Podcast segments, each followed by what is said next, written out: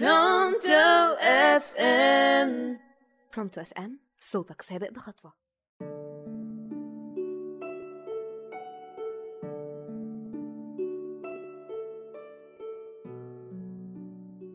مساء الخير مستمع راديو برونتو FM صوتك سابق بخطوة.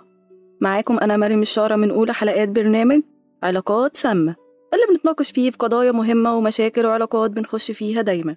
كل يوم بنمر بمشاكل مش عارفين نعديها ولا ندور على حلول ليها. معانا هنحاول نتناقش فيها وندور على حلول ليها. أول مشكلة هنتكلم فيها في حلقة النهاردة هي مشكلة بتواجه كل الناس هي فقدان الشغف. عارف يعني إيه تبقى متحمس لموضوع قوي وفجأة بدون مقدمات تلاقي نفسك مش قادر تكمل؟ عارف بقى ده يبقى اسمه إيه؟ ده فقدان الشغف. في تساؤلات كتير قوي بتدور في عقولنا زي مثلا هو في فرق بين فقدان الشغف والاكتئاب مثلا؟ والاضطرابات النفسية؟ كل الحاجات دي طبعا بتكمل بعض. فقدان الشغف هو أحد أعراض الاكتئاب. ممكن تصاب بفقدان الشغف نتيجة الاضطرابات النفسية والعقلية. ممكن يحصل لنا فقدان الشغف بسبب وجود ناس في حياتنا مؤذية.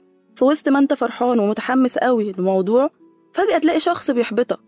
بالعامية كده يعني بيكسر مقاديفك. فتحس وقتها فجأة كده من غير كلام أنا مش قادر أكمل.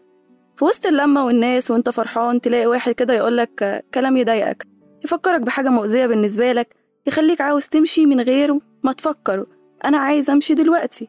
ومش مستحمل أي كلمة من أي حد على الرغم بس إن أنت من كام دقيقة كنت مبسوط بس فجأة فقدت الشغف. وأنت في شغلك وعاوز تطلع أحسن ما عندك وتعمل أحسن شغل.